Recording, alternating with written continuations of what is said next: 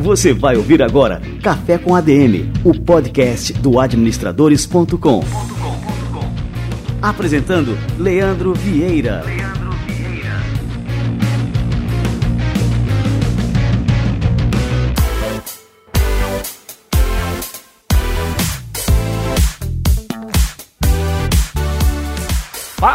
Está no ar mais um Café com a DM, a sua dose de cafeína nos negócios. E estamos começando agora o nosso episódio de número 99.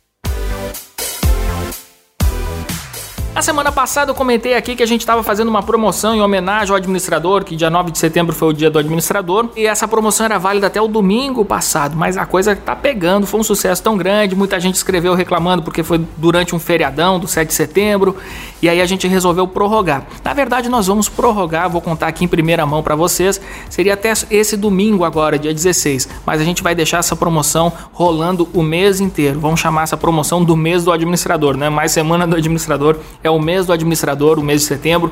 E é o seguinte, galera, você já sabe, o Administradores Premium, plataforma que tem centenas de conteúdos voltados totalmente ao desenvolvimento profissional, tudo que você precisa dominar para poder levar a sua organização, a sua empresa, para poder elevar os seus resultados, você tem lá no Administradores Premium. A gente tem cursos na área de liderança, na área de é, marketing, na área de finanças, na área de estratégia, todas as áreas que alguém precisa dominar para poder dominar o seu negócio, nós temos aí no Administradores Premium. São mais de 300 conteúdos exclusivos que você não encontra em nenhum outro lugar da internet brasileira. Beleza, isso é Administradores Premium. No Administradores Premium nós temos uma frente de cursos é, pay-per-view que são cursos de longa duração e cursos de formação específica. Então nós temos lá curso de introdução à consultoria, curso avançado de negociação, temos também curso um intensivo em gestão de projetos, temos curso de self-learning, cursos de memorização, enfim, tem uma infinidade de cursos de conteúdo digital, estratégias digitais. Esses são cursos pay-per-view que são acessíveis tanto para pessoas que fazem parte parte do Administradores Premium, que pode comprar a parte desses cursos, como também para não assinantes da plataforma. E aí o que, que a gente fez no mês do administrador? A gente fez um combo especial que é, reúne o Administradores Premium e acesso a todos esses cursos. Se você for botar na ponta do lápis, esse combo especial, se, a gente, se você fosse pagar esse combo especial, você iria gastar exatamente R$ 3.016,40. R$ 3.016,40. Você pode agora, durante esse mês do administrador, ter acesso a tudo isso por apenas 12 vezes de 79 reais. Durante um ano você vai ter acesso a todos esses conteúdos, você vai poder fazer o curso que você quiser e não só isso, a todos os outros cursos pay-per-view que forem lançados ao longo dos próximos 12 meses. Então assim, essa oferta é matadora, é realmente homenagem ao mês do administrador. Entra lá, são 79 pilas por mês para você ter milhares de reais em conteúdo exclusivo para sua formação, para o seu futuro profissional canal. Beleza, galera? Tinha que deixar esse recado aqui logo no começo do Café com a DM, porque realmente é algo que a gente preparou imperdível que vai fazer a diferença aí na sua vida. Café com a DM de hoje está sensacional. A gente vai receber uma das feras do mercado digital no Brasil. É um dos caras que é, vem ajudando a transformar esse nosso mercado digital. Você vai aprender muito com ele e ele tem uma solução que é perfeita para você. O nome dessa fera é Diego Carmona, o fundador da Lead Lovers. Você vai curtir demais essa entrevista. E eu sugiro, não sei se você está no carro escutando Café com a DM, mas se você estiver no trabalho ou em casa, eu sugiro que você pegue um, um caderninho de anotações aí e tome nota porque esse cara vai trazer muitas lições para você agora.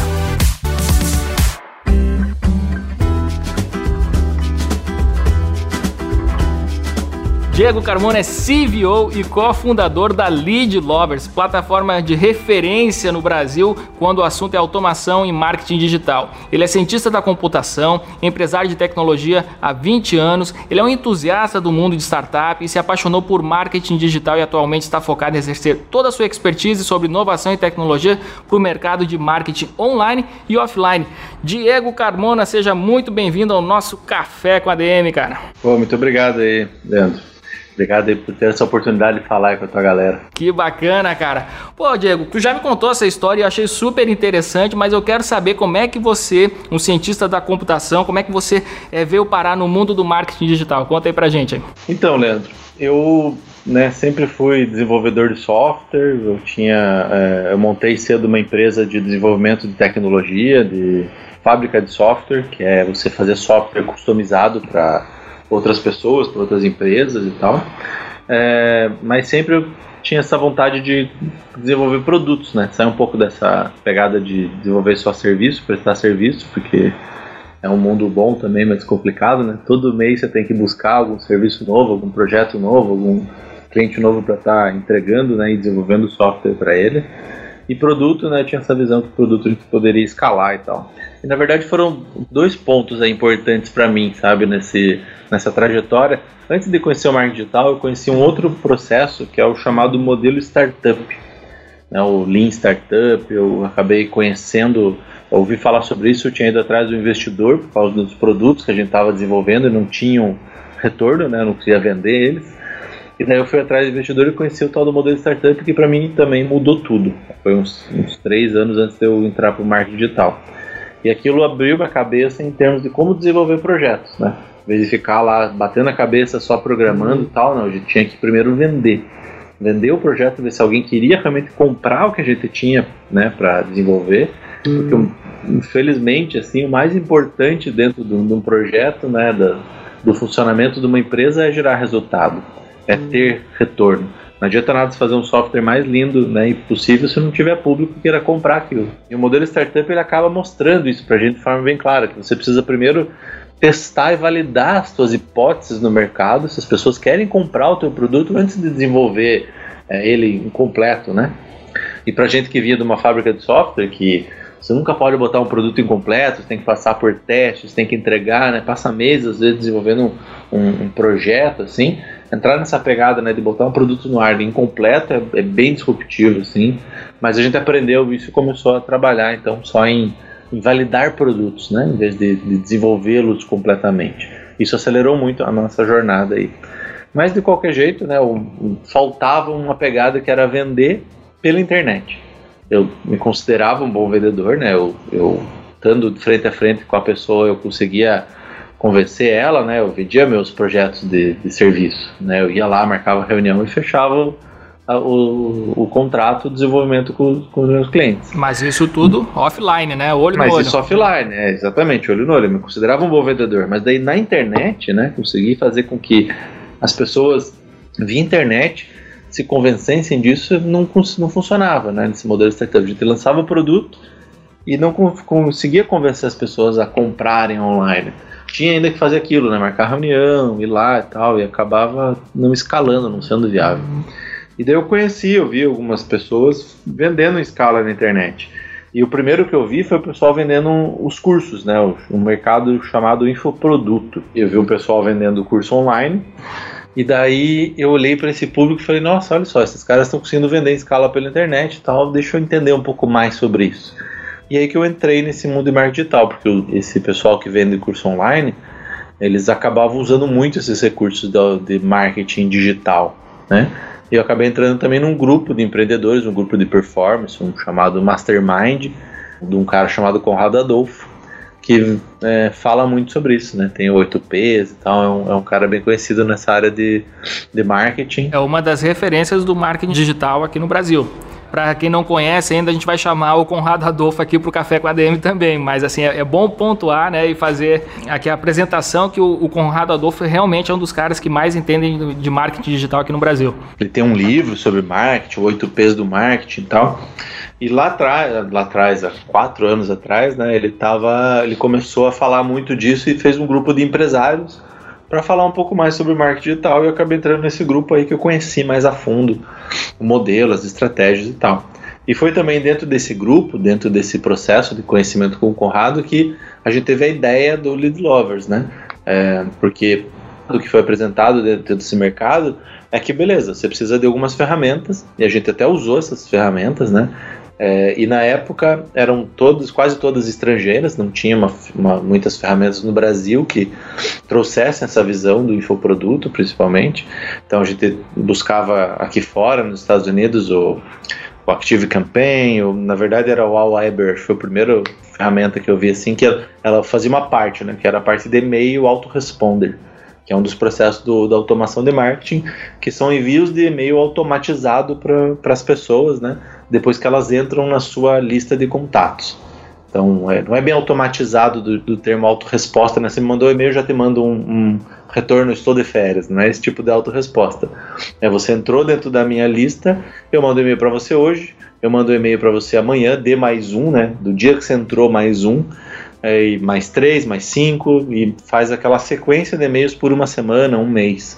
Então, as pessoas que me conheceram semana passada estão recebendo o e-mail 7, quem vai me conhecer daqui a uma semana vai receber os mesmos conteúdos, não vai perder nenhum. Então, era um processo bem interessante, né, que é, ajudava a criar esse relacionamento aí com o cliente.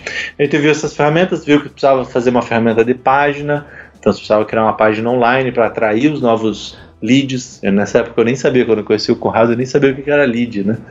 É, no conceito do marketing mesmo, né, que é esse futuro cliente. Então atrair esses esses prospects, né, esses leads, relacionava com eles, e então eram várias ferramentas que você tinha dentro desse, desse processo para fazer o modelo acontecer. E a gente viu que o mercado tinha muitos profissionais tinham conteúdos bons e vendiam, é, tinham não, não vendiam, mas eles tinham é, bastante coisa para entregar, né, ideias e projetos, só que não conseguiam eles se batiam muito para colocar a ferramenta no ar, eles não conseguiam fazer essa curva tecnológica para integrar uma ferramenta com a outra. Pega o formulário HTML do, do sistema de e-mail e joga lá no Optimize Press, que é uma ferramenta de página, e daí integra para que quando entrar o pagamento, tira o cara daqui, joga o cara lá e libera o acesso na área de membros. Então, tem toda uma expertise aí que o pessoal precisava saber muito de tecnologia e acabava não levando o projeto em frente por causa disso.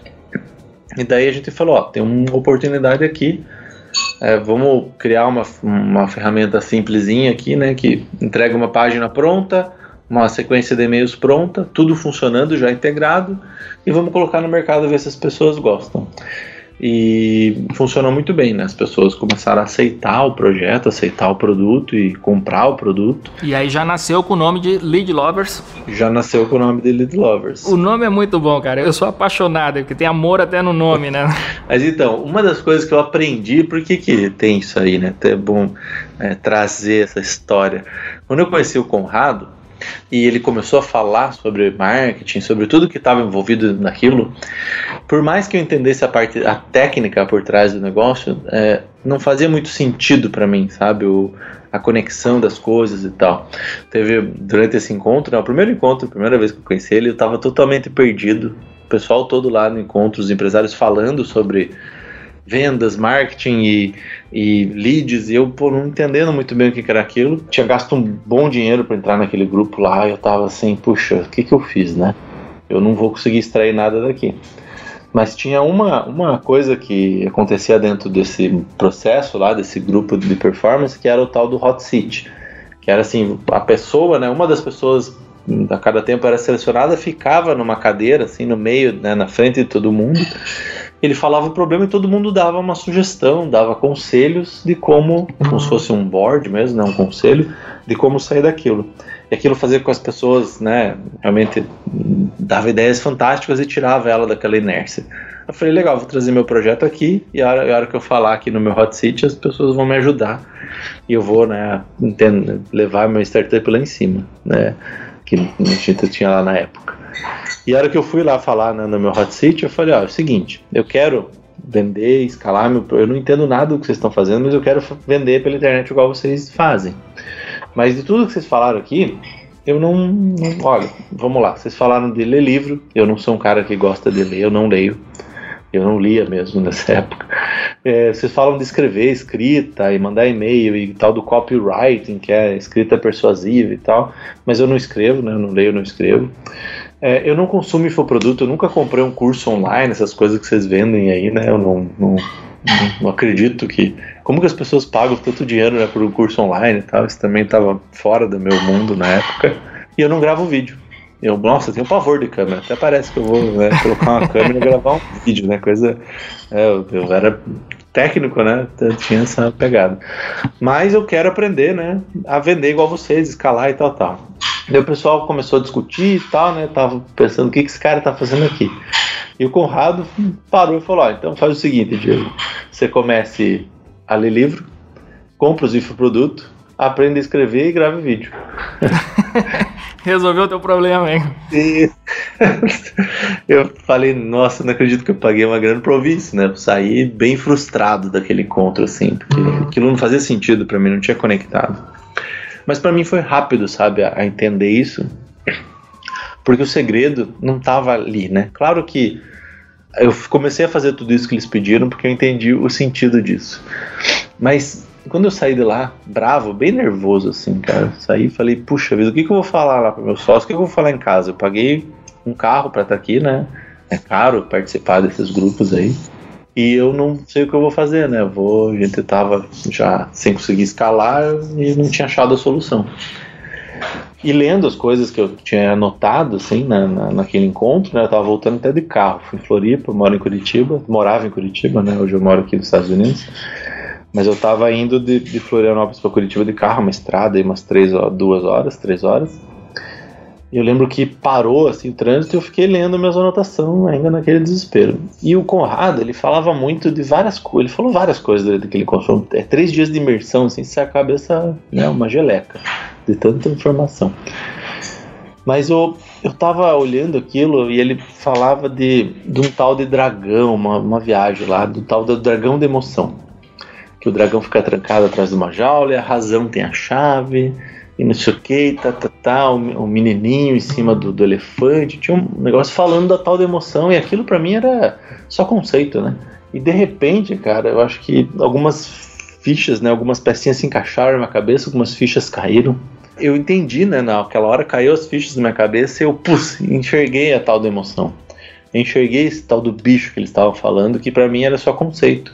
Eu vi como que ele me convenceu a pagar né, um carro para ir lá falar com ele.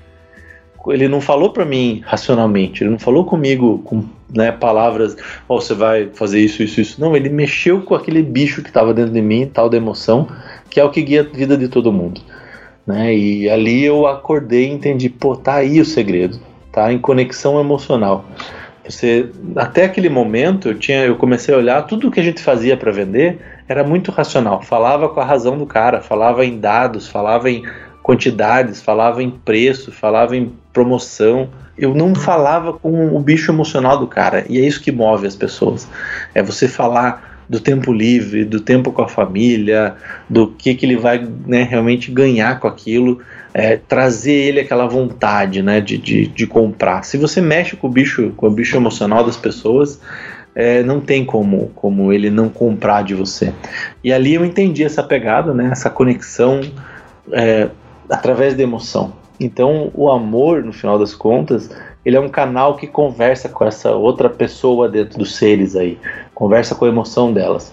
Se você realmente entrega para ela conteúdo e a gente tem uma frase que é ame o seu lead, que seu amor será correspondido, né?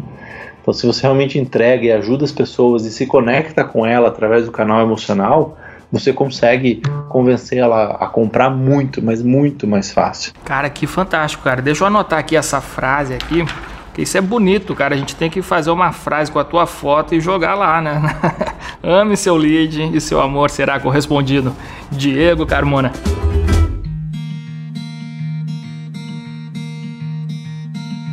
E aí, como é que foi a evolução? Porque a, a Lead Lovers cresceu muito rápido, né? Você lançou o produto e, e, como é que foi assim? Quando é que pegou tração? Quando você lançou e quando é que o negócio realmente é, começou a pegar uma atração mais forte? A gente teve ela em duas fases, tá? A, a primeira, logo que eu voltei desse encontro e entendi isso, eu falei, nossa, beleza, eu vou começar. Peguei os livros, né, que, que eles tinham me passado é, e comecei a ler. E né, aquilo não era algo comum para mim. Hoje eu tenho aqui uma estante cheia, até escrevi um livro, né? Pra você ver como as coisas mudam rapidamente na nossa Olha vida. só, não gostava de ler, passou a ser um leitor voraz, não gostava de escrever, escreveu um livro. Show de bola. Comecei a gravar vídeo, comprei né, os cursos que tinha que comprar. E daí falei, vou testar esse negócio. E a gente já tinha uma startup, a gente tinha vários projetos. A gente desenvolveu 15 startups entre eu conhecer o modelo startup e conhecer o marketing digital. E não conseguia tracionar elas. Então a gente tinha várias coisas ali. E um dos projetos era um sistema lá chamado Postlist, era para postagem de mídia social. Ele tinha um monte de coisa um monte de funcionalidade, postava, colocava, aquela, né, como é a maioria dos projetos, né, a pessoa faz um monte de coisa e, e não, não, consegue vender depois. A gente tava com aquilo e a gente tinha uma funcionalidade dentro dele que era um, um negocinho que ajudava as pessoas a, a pegar o, a audiência do Facebook e fazer um anúncio específico para elas. É, a gente tinha visto isso numa ferramenta americana, mas ela era só uma das funcionalidades do Posters que a gente vendia a 9 reais por mês. Era assim, nove reais por mês. A gente vendia uns, sei lá, dois por semana. Era difícil vender. E ele tinha tudo, tinha um monte de coisa. A gente só pegou isso e tirou da, da, da ferramenta, que eu falei com, com, o pessoal, eles falaram, ah, isso é uma ferramenta que o pessoal quer e usa. Tirei isso e ele falou, vamos fazer uma, uma startup só disso, testando esse modelo de marketing digital. E ele fazia essa parte de segmentação de lead e tal, então foi a partir disso que a gente é, desenvolveu ele e até colocou o nome, né? Falou, vamos entregar o lead legal aqui, entendi sonhos de amor, fizemos lá e o domínio estava livre, criamos o Lead Lovers e, e, a gente tirou. Foi um projeto muito rápido pra gente. E naquilo o que, que eu fiz? Eu gravei vídeo, apareci na câmera, falei olá para as pessoas, né? Usei ó, a, a, visão emocional, né? Falei com ela que ela é um, um, texto bem interessante. Eu criei uma copy, realmente, um texto para falar com as pessoas, falando com a emoção dela, dela achar o, o lead certo dentro do Facebook e vender para ela com uma história por trás que conectava emocionalmente. Gravei o vídeo e fizemos o lançamento. Assim, uns dois meses depois daquilo, acho que Conheci o Conrado foi em abril, maio, junho, na metade daquele ano, há quatro anos atrás. É. Ô Carmona, é muito pouco tempo para uma empresa se transformar numa gigante como a Lead Lover se transformou, cara. E, e, aí é isso que eu quero saber, qual que é o segredo, cara. Pois é, então, a hora que a gente botou esse produto no ar, cara, eu próprio me assustei. Porque usando essa técnica, tipo, a gente vendia dois por semana no produto completo. Esse produto eu lembro que coloquei ele a 250 reais a venda, né? Era um, por seis meses, acho que era isso. Então a gente saiu no produto 9, que tinha um monte de coisa, para um produto que só tinha uma funcionalidade, foi 250, e eu, no final daquele projeto, a gente fez acho que mais de 150 mil com ele. Olha só. No lançamento, assim, a gente já tinha feito, sei lá, uns 20 e poucos mil na semana. Eu nunca tinha feito aquilo na minha vida. Nunca tinha conseguido vender daquele jeito. Eu falei, nossa, que coisa absurda. Eu entendi um processo, um caminho para fazer isso acontecer. E a gente continuou com aquilo tal. E claro, depois a gente evoluiu, né? O produto saiu só de fazer aquilo para fazer. A gente viu essa, esse problema no mercado. Não adiantava entregar o melhor anúncio, o melhor lead qualificado para o cara anunciar para ele. Se ele não fizesse relacionamento, ele não ia vender. Então a gente partiu para a ferramenta. Então no final daquele ano, em junho, eu lancei essa primeira versão. Funcionou muito bem. A gente foi desenvolvendo, entendendo com o público que era melhor a gente né, ajudar eles no caminho completo da automação. E no final daquele ano eu coloquei no mercado. É, o Lead Lovers como ele é hoje, né? A, a, ferramenta de máquina de vendas que a gente chama, que tem tudo em um para o cara botar o produto digital dele no ar. E a gente já tinha esse pequeno público, então eles começaram a gostar muito da ferramenta e indicar para outros. Tá, era isso que eu ia te perguntar, porque assim, as pessoas é, que eu conheço que usam a, tua ferramenta, os caras são realmente apaixonados, né? Então, assim, é, a gente nota que é uma coisa que não se limita apenas a uma ferramenta, não é uma coisa é, essencialmente tecnológica, vai um pouco além disso. E eu consegui pescar algumas coisas no teu discurso que eu acho que tu tem realmente essa visão que não é só a tecnologia, é o, o amor, como você bem colocou, o amor ao lead, o amor ao cliente, né? E isso acaba, é, de certa forma, envolvendo os teus clientes em algo muito maior do que simplesmente o serviço que você presta. Exatamente. O, então, é mais do que só vender, né? Claro que a técnica de automação, essa inteligência de você gerar valor para as pessoas, entregar conteúdo, Veja, eu comecei a gravar vídeo, né? Isso, eu aprendi aquilo e comecei a ensinar as pessoas sobre o que, antes de vender o meu produto, eu ensino elas o que, que é o marketing, como que é essa lógica de funil. Eu tenho bastante material e eu vou me relacionando com os clientes né, através de uma automação. Mas e, veja, voltando lá atrás naquela história do eu era um bom vendedor olho no olho, esse processo faz com que eu escale aquele mesmo modelo. Hoje eu olho no olho das pessoas através do vídeo, me relaciono com eles como se eu fosse um amigo deles através do e-mail, que é semi-automático. Eu não gosto de dizer que é uma automação completa, não é para as pessoas botar lá e sair disparando e-mail. Não. Eu, o, o, e-mail manda automaticamente, mas quando eu escrevi aquele e-mail, eu não escrevi ele pensando em mandar uma newsletter. Eu escrevi ele mandar um e-mail pro Leandro, que tinha entrado na minha lista através de um material que era, sei lá, como professores conseguem é, ter o seu negócio online. Então eu sei das dores do Leandro, eu falo para ele como se ele fosse meu amigo através daquele e-mail. Eu escrevi para ele. Ir para vários Leandros, né? Várias pessoas que têm aquela mesma, aquele mesmo perfil. E as pessoas me respondem. E a hora que ele responde, isso cai para mim, não é para ninguém lá da minha equipe, tal. Isso eu, apesar de que hoje está bem grande o processo, eu continuo com essa com essa ideia. Eu continuo respondendo hoje, né, vamos lá, né, daqui a pouco a gente fala do CVO, escalou bastante, mas uma das grandes funções minhas é estar conversando com o cliente. Isso permite com que as pessoas realmente entendam esse carinho, essa conexão e indiquem muito poderosamente, né, para outras pessoas. E isso gera um efeito viral muito grande. Não basta você só vender, você tem que entregar e ter a satisfação do cara. Quando você tem a satisfação do cara, ele te referencia, ele te indica. E aí você começa a ter muito mais gente chegando e aquilo vira uma bola de neve. Claro, o projeto começou lá há três anos e meio atrás, quando a gente colocou ele no ar dessa visão lá com, sei lá, 20 pessoas, no outro mês foi para 40, no outro mês foi para 80 e de repente a gente tava com milhares de clientes ali em, um, em algum tempo e depois de quatro anos aí, né, é, milhares mesmo, né, dezenas de milhares de pessoas já passaram pela ferramenta.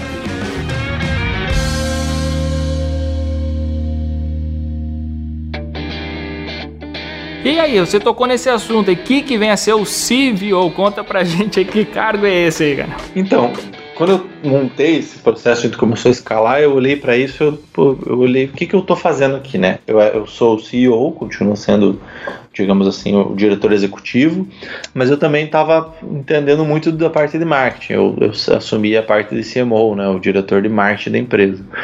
É, e ficava nessa ponta entre dire, direção executiva e, e negócios, e sendo a cara da empresa também, e tudo mais.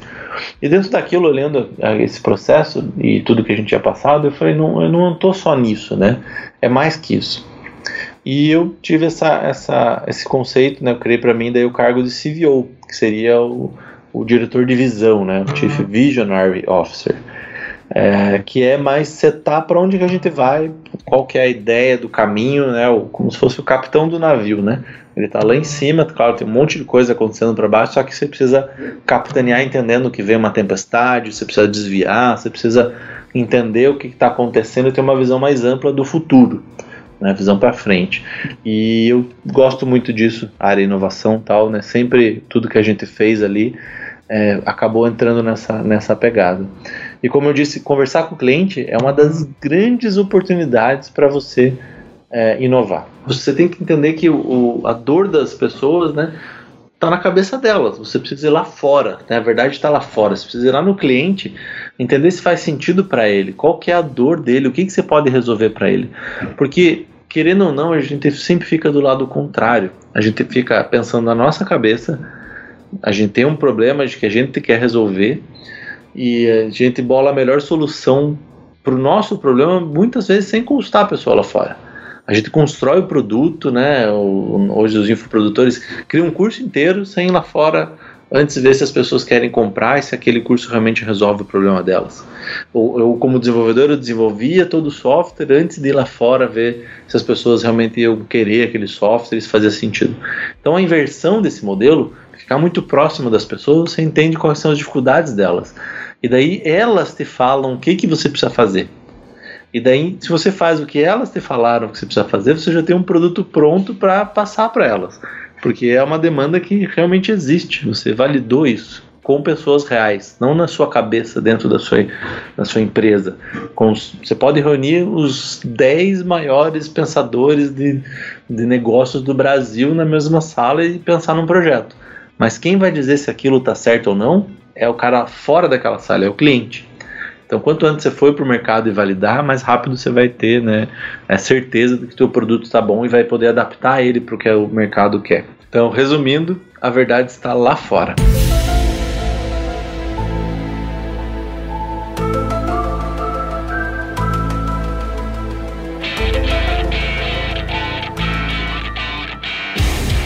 Ô, Carmona, e de que forma essa postura visionária é, acaba impactando a forma como você lidera o seu time e de que modo isso também pode auxiliar os outros empreendedores também, quem está escutando a gente aqui no Café com a DM? Até o meu livro, né, quando eu, fiz ele, foi em cima dessa pegada, chama Visionários. E eu acredito realmente que todo gestor ele tem que ir para fora do seu negócio, com uma visão né, de fora do seu negócio, ser um visionário do seu negócio, principalmente hoje.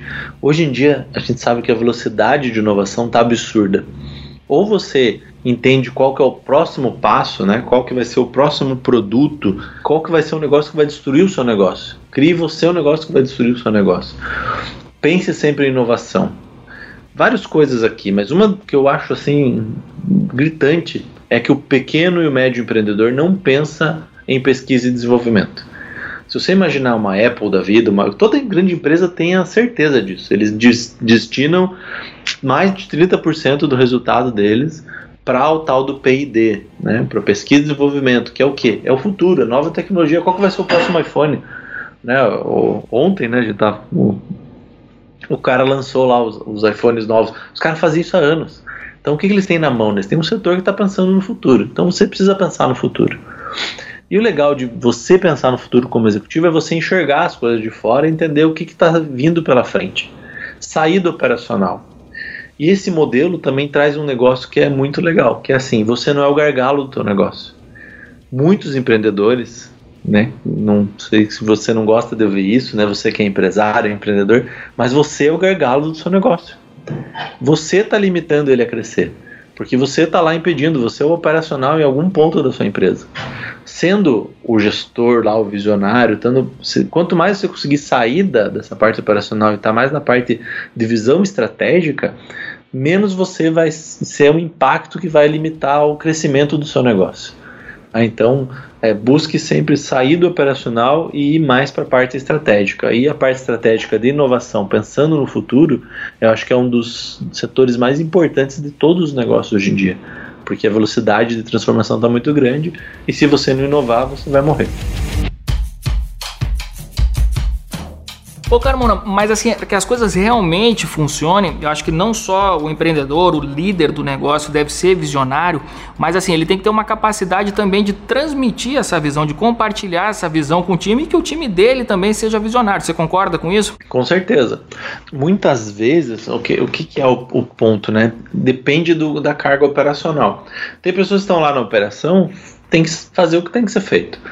Ele não pode inovar muito ou, ou fazer diferente porque acaba, né, é um processo operacional mesmo. Você tem pessoas ali que precisam fabricar né, o negócio enquanto está acontecendo. O que você precisa ter clareza é segmentar os seus departamentos ou os seus cargos e funções dentro do departamento para que eles tenham a possibilidade de inovar. Né? Então, como assim? Hoje a gente tem setores específicos de inovação e a gente separa tempos, né? Eu, eu jogo para as pessoas, ó, a gente precisa inovar e vocês precisam pensar sempre nessa visão de inovação, porque não basta eu estar tá imaginando como inovar. Quem está lá no operacional e tá, principalmente quem está em contato com o cliente, é que tem muito mais chance de inovar, porque ele vai entender, né, a verdade que o cliente precisa. E eu preciso do feedback desse cara para passar, sei lá, para o setor de desenvolvimento, que geralmente não está em contato com o cliente e ele não consegue entender o mercado para pensar no que vai acontecer ali para frente. Ele não está olhando para o mercado, não está olhando para o cliente. Ele está criando as telas do, do sistema. É, então, ele também precisa estar em contato com o cliente. Então, é, existem vários, vários mecanismos aí atrás. Mas para o meu negócio, o que tem dado certo para mim é eu envolver todo mundo a entender a visão do cliente, brigar pelo cliente, né, amar o lead então, é, esse que eu acho que é uma das maiores dificuldades dentro do, do, de toda organograma, né? Não só trazer que as pessoas inovem, mas que elas entendam que a inovação tem que sair do cliente, a gente tem que ajudar ele. Quanto mais a gente ajuda ele, mais a gente entende o que, que a gente precisa criar para melhorar o processo de atendimento e software para aquele nosso cliente. Cara, você tocou no ponto do novo iPhone que foi lançado ontem. A gente está gravando essa entrevista aqui na quinta-feira e o iPhone foi lançado na. Foi na terça? Foi terça-feira agora, né? Não, acho que foi. Ou foi, foi ontem? Porra, não sei. Foi eu ontem, as notícias já tô, já tô perdido aqui no tempo, né? Parece que a gente já leu há uma semana, o negócio foi lançado ontem.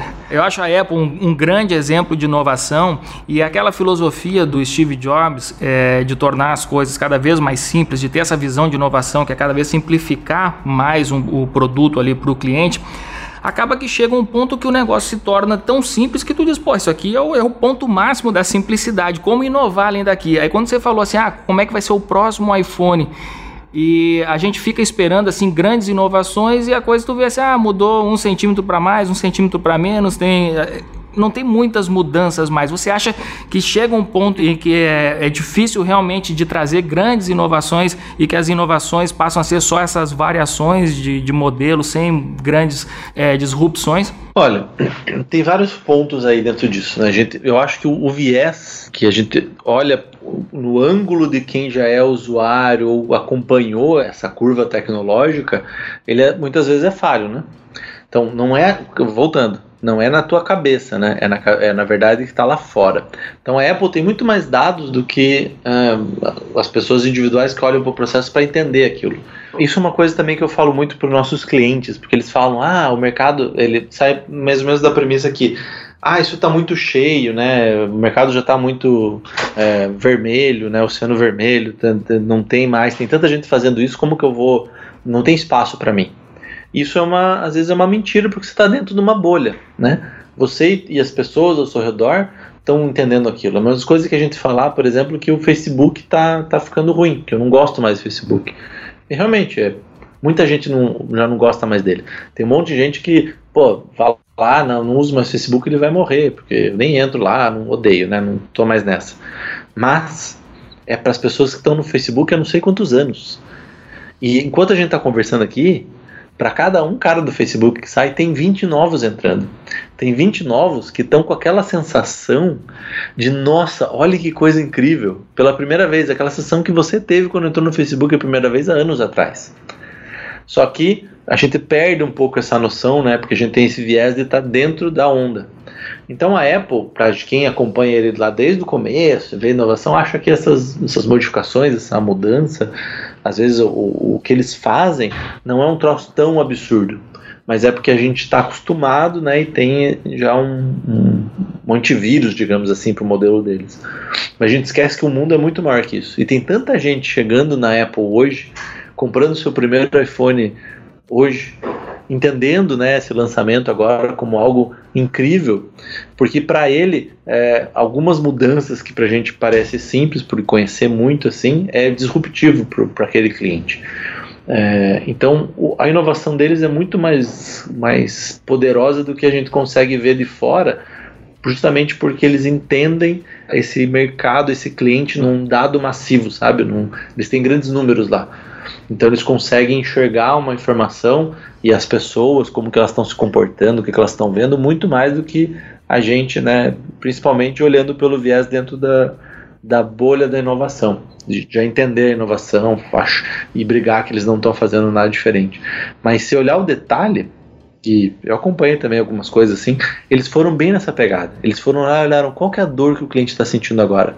Pô, é o cara poder ter um realmente o ecocardiograma no pulso e se ele tiver algum problema ser avisado e que aquilo seja melhor, e seja mais fácil, seja mais resistente, e porque as pessoas estão quebrando e estão usando, mas daí eles foram nesse viés, entenderam a dor do cliente e inovaram naquilo. Isso vai fazer com que realmente as pessoas que estavam com aquela necessidade comprem, atualizem e fiquem entusiastas por adquirir aquilo ali. E o aparelho também, é a mesma coisa. Viram pessoas que querem tela maior, tela menor, um poder maior de processamento, jogar mais, coisa que muitos, né, tipo, a gente não faz com o celular, mas tem uma galera que faz. Então, eles entendem muito bem a cabeça do cliente, porque eles estão lá na ponta fazendo análise com, com, massivamente com as pessoas, em cima do que as pessoas pedem, eles criam essa pequena inovação que é absurda, né? É, já vai ter um mercado consumidor enorme e eles vão passar, né? Foram a empresa, primeira empresa de trilhão aqui e, e tem um caixa absurdo e continuam ganhando dinheiro por mais que a gente ache que a inovação deles não é tão poderosa assim.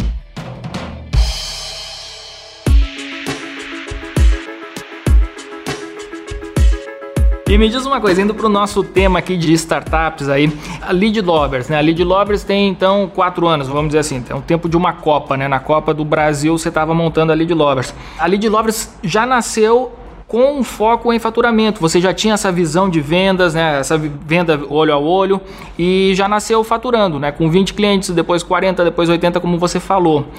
Você acha que no Brasil é, muitas startups acabam morrendo justamente porque os empreendedores não têm essa visão de vendas, tem muito assim um foco obsessivo no produto, quer aperfeiçoar o produto, o produto tem que ser perfeito e tal, e acaba assim burocratizando muito a coisa e, e esquece que o principal aí na história, o fundamental para que a empresa se desenvolva é realmente vender aí para o mercado. Você não acha que isso acontece muito no Brasil aí no nosso cenário empreendedor? Não, tenho certeza.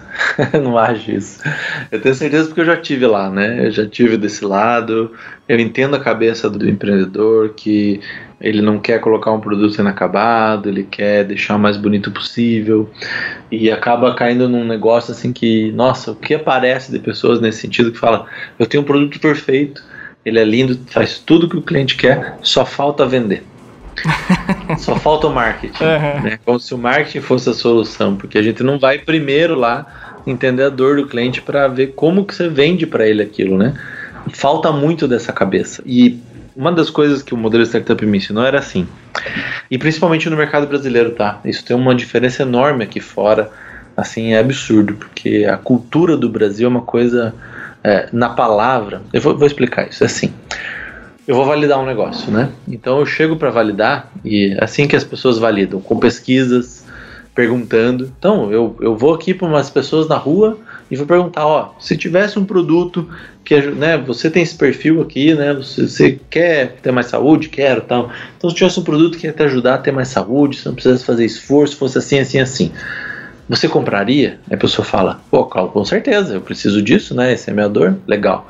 Você vai para outro, você vai para outro. Você faz uma pesquisa de mercado e no final da tua pesquisa fala: nossa, dos 100 entrevistados, 95% comprariam. Eles falam: beleza, vou, vou, abre a fábrica, investe tudo que você tem lá, porque você vai fabricar o produto, porque tua pesquisa mostrou isso. E daí que você vai para o mercado, ninguém compra. Qual que foi a falha aí? Se esse cara que você cruzou lá na pesquisa e você fizesse a seguinte consideração com ele: Ó, oh, tem esse produto, não sei o que, você compraria, compraria. Então tá, então tá aqui, passa o cartão. Tira a maquininha do cartão, né? Tá aqui, passa o cartão para comprar então. O produto existe, né? A pessoa naquela hora vai falar: Bom, não, peraí, eu compraria, mas não é bem assim. Eu tenho que perguntar lá para minha esposa, tenho que ver lá em casa, o momento não tá bom, e daí vai inventar um monte de desculpa. As pessoas no final dos contos não comprariam, elas mentem. O brasileiro tem um perfil de não falar a verdade. A gente não consegue verdade, as pessoas não dão feedback verdadeiro as pessoas mentem, elas não falam na tua cara, não, não compraria, elas não, elas não ofendem você, elas não, elas têm medo de ofender você, de magoar você, né? O feedback no Brasil ele não existe, assim, conceitual, não existe. E eu, né, vivendo aqui fora, cara, você acha as pessoas grossas, né, pra cultura brasileira. Você chega pra um cara e fala, tem isso, isso, isso, o que, que você acha? Não, eu não gostei. Eu achei tá feio, tá ruim. Eu não compro isso aí. As pessoas falam na tua cara. Eu acho interessante que agora você tocou num ponto, por exemplo, é só você entrar na Amazon americana e na Amazon brasileira. A quantidade de comentários, as pessoas gostam nos Estados Unidos realmente de comentar, de deixar sua opinião, falar mais uma opinião bem fundamentada, não é essa opinião, é, como você falou, vai dizer, ah, o, o, livro é bom, cinco estrelas. Não, os caras vão a fundo, é bom por isso, é peca aqui. E aqui no Brasil, realmente, assim, a gente sente falta disso, né, de, de feedbacks mais consistentes, que é, que é o que ajuda realmente as empresas a melhorarem os seus produtos produtos e serviços, né? Pois é, mas é, em tudo, cara. É, entre amigos, sabe? A gente não, não consegue. O grupo de empreendedorismo, lá, né? Os, os masterminds, meio que é criado uma regra assim do não mimimi, sabe? Aqui dentro é um, é um lugar que eu achei, assim, um dos poucos lugares que eu achei para as pessoas me falarem a real, me darem, me falarem na cara os problemas e tal. Por isso que eu também amo reclamação de cliente, sabe? Quando o cliente reclama, é um pedaço tão pequeno estatisticamente de pessoas, porque a maioria das pessoas ela, ela acha ruim alguma coisa, ela não te fala, ela fica puta, né, cancela o negócio e vai embora, e fala mal de você nas tuas costas. Ele não vem para você e te diz, cara, deu esse problema, tá. A hora que vem um cliente reclamar, o, o, nosso time fica, às vezes, né, as pessoas que estão lá do suporte ficam bravas com o cara. Mas se entender por trás daquilo, pô, aquilo vai me dar o feedback, é realmente o que as pessoas estão pensando. E é um percentual muito pouco de pessoas faz isso, né? Briga por aquilo e fala a verdade, né? E fala que tá ruim e que não gostou por causa disso, disso, disso. Eu prefiro esse cara que fala na minha cara para que eu entenda o problema dele e possa melhorar, do que as pessoas que só cancelam e vão embora e não me falam nada e que é a grande maioria. Ah, viu, Carmona? Isso é uma das coisas que eu admiro na nossa amizade, que é uma amizade muito franca e volta e meia você me puxa a orelha. Olha, tá com muita propaganda ou tá mandando só e-mail só de para venda também. Você me puxa a orelha várias vezes e isso é importantíssimo, porque daí a gente vê, pô, a gente tá abusando aqui da regra 13, então dá uma sintonia fina aqui no, nos ajustes, né, cara? Pois é, não tem feedback, não tem pessoas que falam a verdade pra gente, né? Então, voltando lá na história, como que você valida as coisas no mercado brasileiro, principalmente, sendo que as pessoas não falam a verdade, que elas vão te dizer que comprariam, mas depois não comprariam, é fazer elas passar o cartão. Tá? Isso é o ó, você tá com uma ideia de negócio, cria uma página como se o negócio existisse e bota um botão comprar e faz a pessoa passar o cartão. Faz isso. Não faz o teu produto. Faz uma página, né, uma propaganda do seu produto com o botão comprar e traz mil pessoas, você vai ver que elas não vão comprar. e pronto, você é, economizou. Essa dica vale milhões, tá? Olha aí, vamos anotar faz aí, galera. Uma página, faz uma página. Eu tenho uma ideia de um produto aqui, eu vou desenvolver, vou fabricar. Vou... Não, não faz nada. Não abre empresa, não faz logo, não contrata designer, não faz nada. Não contrata contador. As pessoas vão por um caminho muito louco quando tem, né? Querem desenvolver algo. Não faz nada disso. Faz uma página descreve o que o teu produto tem como se ele já existisse e bota, fala qual que é o preço que você né, faz, fez suas contas, esse produto vai custar mil reais, quinhentos reais, cem reais, bota lá o preço dele, bota um botão comprar e gasta 10 reais em anúncio no Facebook, esse é teu investimento, 10, 50, 100 reais. E traz pessoas para ver essa página. E você vai ver que as pessoas não vão comprar não vão comprar. E daí você economizou milhões em desenvolver e fazer tudo aquilo. Tá, e se as pessoas comprarem, aí o cara vai ter que, vai ter que desenvolver na, na pressa ali o negócio para poder entregar, que nem o Bill Gates lá na história do Windows, né, cara? É lindo, exatamente. Essa é uma dor ótima de resolver. Porque o empreendedor, ele sabe fazer isso. Ele sabe entregar o produto, ele sabe fabricar. Essa zona de conforto dele. E é onde que ele fica trabalhando, em vez de trabalhar na parte de marketing e vendas. O que, que você vai ter que fazer? Você vai ter que melhorar essa página até alguém passar o cartão. E isso vai dar trabalho, isso vai demorar alguns meses. E é nisso que você tem que gastar a sua força e energia hoje. E se o cara passar o cartão e comprar? Você tem várias alternativas. Uma delas é o principal, né? Faz isso mais de uma vez, tá? Porque você pode cair num, num viés estatístico também. E outra, não divulga isso para quem te conhece, tá? Você vai ver lá depois no final das contas quem comprou foi a tua mãe. Então, não é, né, cuidado com isso, tá? Então, não divulga para pessoas que te conhecem, porque tem um viés aí também que é, né, quem te conhece vai acreditar e vai acabar comprando e você vai ter uma falha estatística. São pessoas que, né, tem que convencer alguém que está passando na rua, nunca ouviu falar do teu produto, a comprar o teu produto. E se uma pessoa comprar, fala com ela, entenda o que, que levou ela a comprar aquele produto e fala, ó, infelizmente o produto não, ou não está acabado, ou, tá com, ou a gente ainda não terminou, ou tal coisa, devolve, tem um botão chamado retorno, devolver dinheiro. Você vai lá e clica devolver dinheiro, não tem problema nenhum, devolve e fala para esse cara, traz ele pro teu lado. Fala, ó, obrigado, tá? Eu, legal que você gostou. Quando o produto estiver pronto, eu vou te entregar ele de graça, eu vou te entregar ele por metade do preço, eu preciso dos teus feedbacks. Esse cara é o teu early adopter, né? Um chamado usuário iniciante. São pessoas que realmente estão dispostas a resolver o problema e você pode até ser franco com ele e falar que o produto ainda está em desenvolvimento quando você botar à venda por um preço mais baixo, sei lá. Mas tem várias alternativas aí. O grande ponto é você validar, tá? Porque se as pessoas não comprarem, não tem mercado. Não adianta você fabricar. Você precisa primeiro fazer o que elas comprem. E depois tem várias estratégias que você pode fazer para convencer ou adaptar o cara, é, melhorar né, o processo para esse cara que comprou mas eu vou te dizer que você não vai conseguir vender, tá? Eu passei por isso. Quando eu conheci o modelo startup, ah, entendi. Fizemos página de um monte de todas as nossas startups e, nossa, a gente não conseguia fazer com que os caras comprassem. É absurdo. E, quanto a gente perdia tempo antes em desenvolver produto e não era lá o, o, o segredo, era fazer as pessoas comprarem. E quando uma pessoa comprou, aí sim a gente começou a criar um MVP, tem vários conceitos aí. Leia o Lean Startup que ele ensina muito sobre isso. Cara, isso, é, isso é importantíssimo. E para quem está escutando, é essa lição que tu deu aqui agora, que é fundamental. É como você falou, vai poupar aí milhares de reais e de tempo também, né, em desenvolvimento e tudo mais, podendo evitar isso aí com uma simples ação dessa, né, uma ação de venda realmente.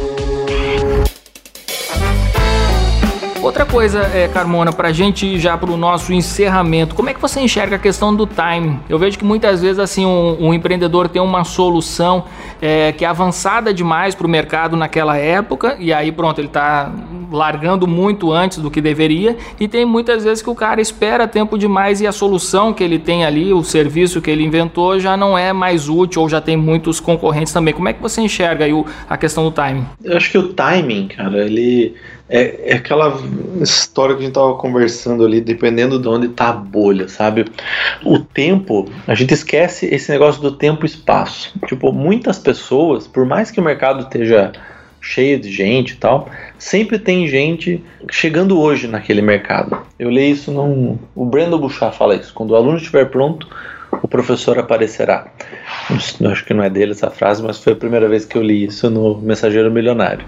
É, só um ditado oriental aí já. É, é incrível isso. E assim, enquanto você fala, pô, não tem mercado para curso de inglês e tal, cara, é porque tem um monte de curso de inglês, mas se. E ao mesmo tempo que tem um monte de curso de inglês, todo dia tem, sei lá, no Brasil umas 20 mil pessoas que falam, acordaram hoje, enquanto a gente está conversando aqui, falaram: puxa, eu realmente preciso aprender inglês. Todo dia tem 20 mil pessoas que acordam falando: puxa, eu realmente preciso aprender inglês.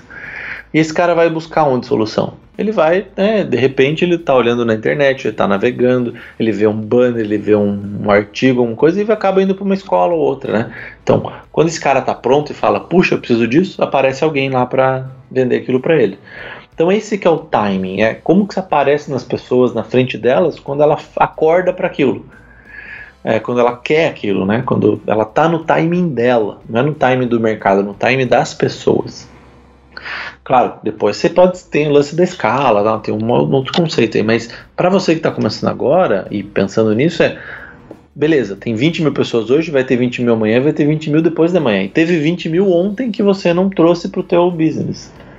Então, como que você começa a achar essas pessoas quando ela acorda para aquilo? Como que você faz um anúncio que desperta a atenção dela, das pessoas que estão precisando disso hoje? Porque vai, amanhã vai ter gente, depois de amanhã vai ter gente, depois depois de amanhã. Por mais que seja inovação, vai ter uma quantidade certa de gente, o adopters vão querer aquilo, inovação. E por mais que seja um mercado que já passou e está lotado, tem gente que ainda precisa estar tá acordando pro Facebook hoje, por mais que o Facebook tenha anos, tem gente comprando seu primeiro iPhone hoje, tem mais de 7 bilhões de pessoas no planeta, nascem 350 mil pessoas todo dia. Então, fica com esse pensamento. 350 pessoas, claro, né, tem a proporção de pessoas que morrem e tudo mais, mas isso significa que hoje tem, sei lá, 150 mil pessoas fazendo 18 anos. Então, pô, imagine quantas pessoas fazendo 18 anos querendo ter o seu carro, querendo né, aprender a dirigir, tanto coisa você pode vender para esse cara, para toda essa galera que está chegando no mercado hoje. Então, e todo dia tem esse gente. Então, o timing é mercado.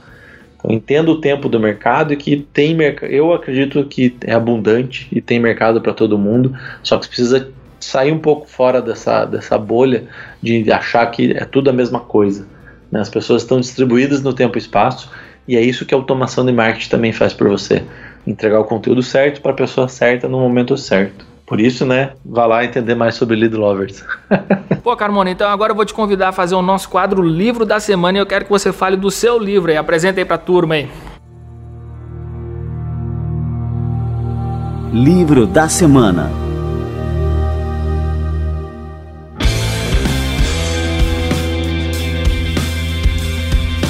Então eu lancei esse livro, né, que é o Visionários.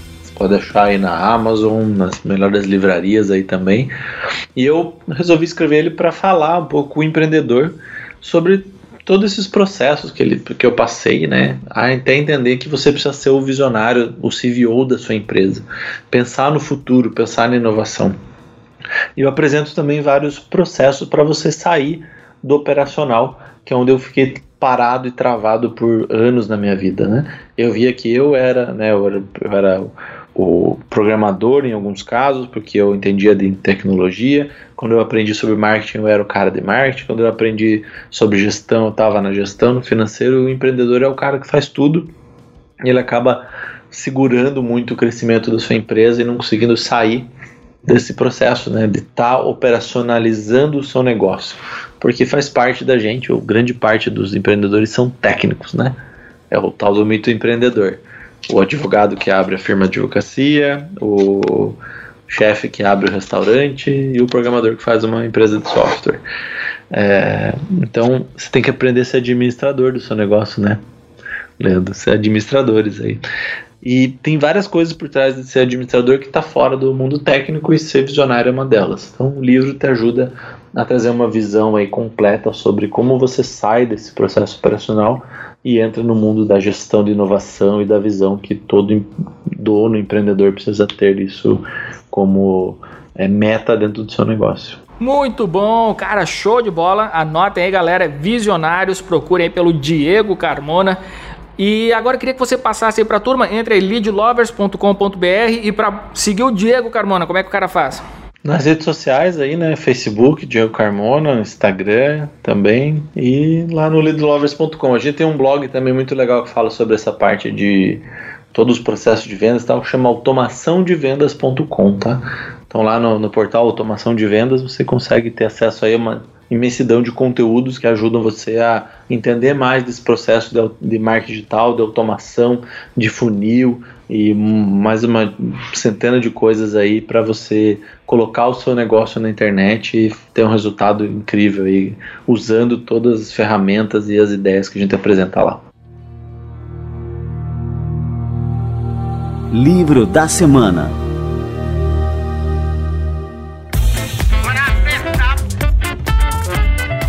Show de bola, valeu demais, Diego Carmona. Pá, gostei demais do nosso bate-papo hoje aqui, cara. Obrigadão aí pela oportunidade, viu, de estar falando com o teu pessoal, Leandro. Valeu, um abraço. Valeu, abraço.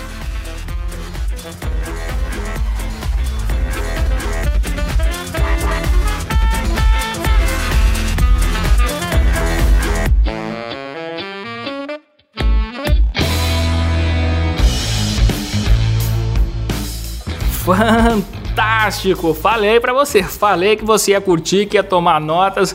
Olha aí, eu aqui anotei várias coisas aqui. O Diego Carmona realmente é um cara que eu admiro demais, admiro o trabalho dele, admiro é, os efeitos que esse trabalho dele produzem na sociedade. Afinal, ele tem ajudado empreendedores a levarem suas organizações é, cada vez mais adiante e, enfim, construiu realmente uma, uma plataforma que gera valor extremamente útil e que eu recomendo você que está escutando o Café com a DM a entrar lá para conhecer. leadlovers.com Olha só, galera, este aqui foi o nosso episódio número 99. Vamos preparar uma festinha aí pro nosso episódio número 100 na próxima semana? Eu espero você aqui na nossa festa de comemoração de 100 episódios do Café com a DM e prometendo, como sempre, cada vez mais cafeína para você turbinar os seus negócios, para você turbinar os seus resultados cada vez mais. Beleza, galera? Então nos encontramos aqui no Café com a DM na próxima semana. Café com a DM é a sua dose de cafeína nos negócios. Até lá. Um abraço.